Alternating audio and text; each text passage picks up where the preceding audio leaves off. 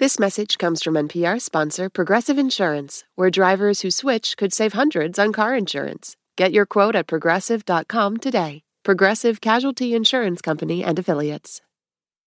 Live from NPR News in Washington, I'm Korva Coleman. The health ministry in Gaza says more than 30,000 people have been killed there in the war between Hamas and Israel.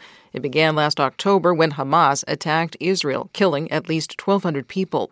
NPR's Aya Batrawi says some Israelis have challenged the death toll, saying some of the Palestinians who have been killed are Hamas fighters. The ministry has been keeping detailed records from hospitals that show most of the deaths since the war began are women and children. That's very much not in dispute. And we've spoken to countless survivors in Gaza and witnessed through our own producer there attacks where victims of Israeli airstrikes were civilians, including women, men, and children. NPR's Aya Batrawi reporting.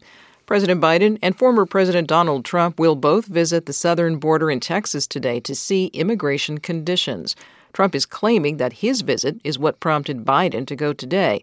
The White House contradicts that. It says Biden's visit was already planned and notes he has previously visited the border during his pre- presidency. The immigration issue is proving to be consequential in this year's presidential election. Illinois has removed Donald Trump's name from the state's presidential primary ballot. The state's primary is set for March 19th. From member station WBEZ, Dave McKinney reports Trump is pledging to appeal the decision. Trump attacked the judge's decision as unconstitutional. The judgment now makes Illinois the third state, along with Colorado and Maine, in booting Trump from the ballot on grounds his actions January 6th disqualify him as a candidate under the 14th Amendment. Chicago attorney Karen Lederer represents the Illinois objectors to Trump's candidacy and is praising the ruling. It's contributing to the growing consensus of other reviewing bodies that have recognized and condemned Trump's decisive role in the January 6th attack on the Capitol. The U.S. Supreme Court is facing pressure to decide Colorado's disqualification of Trump ahead of that state's Tuesday primary. For NPR News, I'm Dave McKinney in Chicago. The Department of Transportation wants to make air travel in the U.S. more accessible to people who use wheelchairs. As NPR's Joel Rose reports, the Biden administration is proposing new standards for how airlines accommodate passengers with disabilities. Travelers who use wheelchairs have long complained that airlines often damage or lose them. Now, the Biden administration is trying to change that. Transportation Secretary Pete Buttigieg says the proposed rule would make it easier to hold airlines accountable when they damage or delay the return of a wheelchair. This is about making sure that all Americans can travel safely and with dignity. The rule would also require that airlines provide more training for employees who physically assist passengers with disabilities and handle wheelchairs.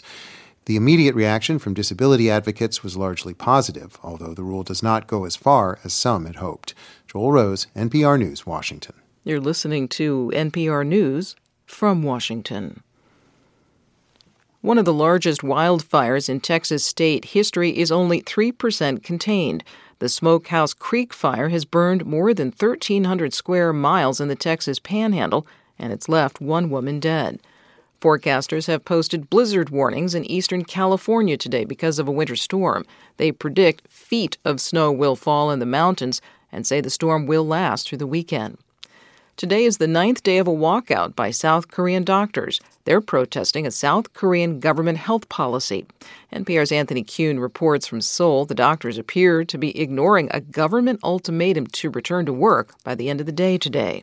South Korea's health minister made a last ditch appeal to the thousands of residents and interns who have submitted resignations.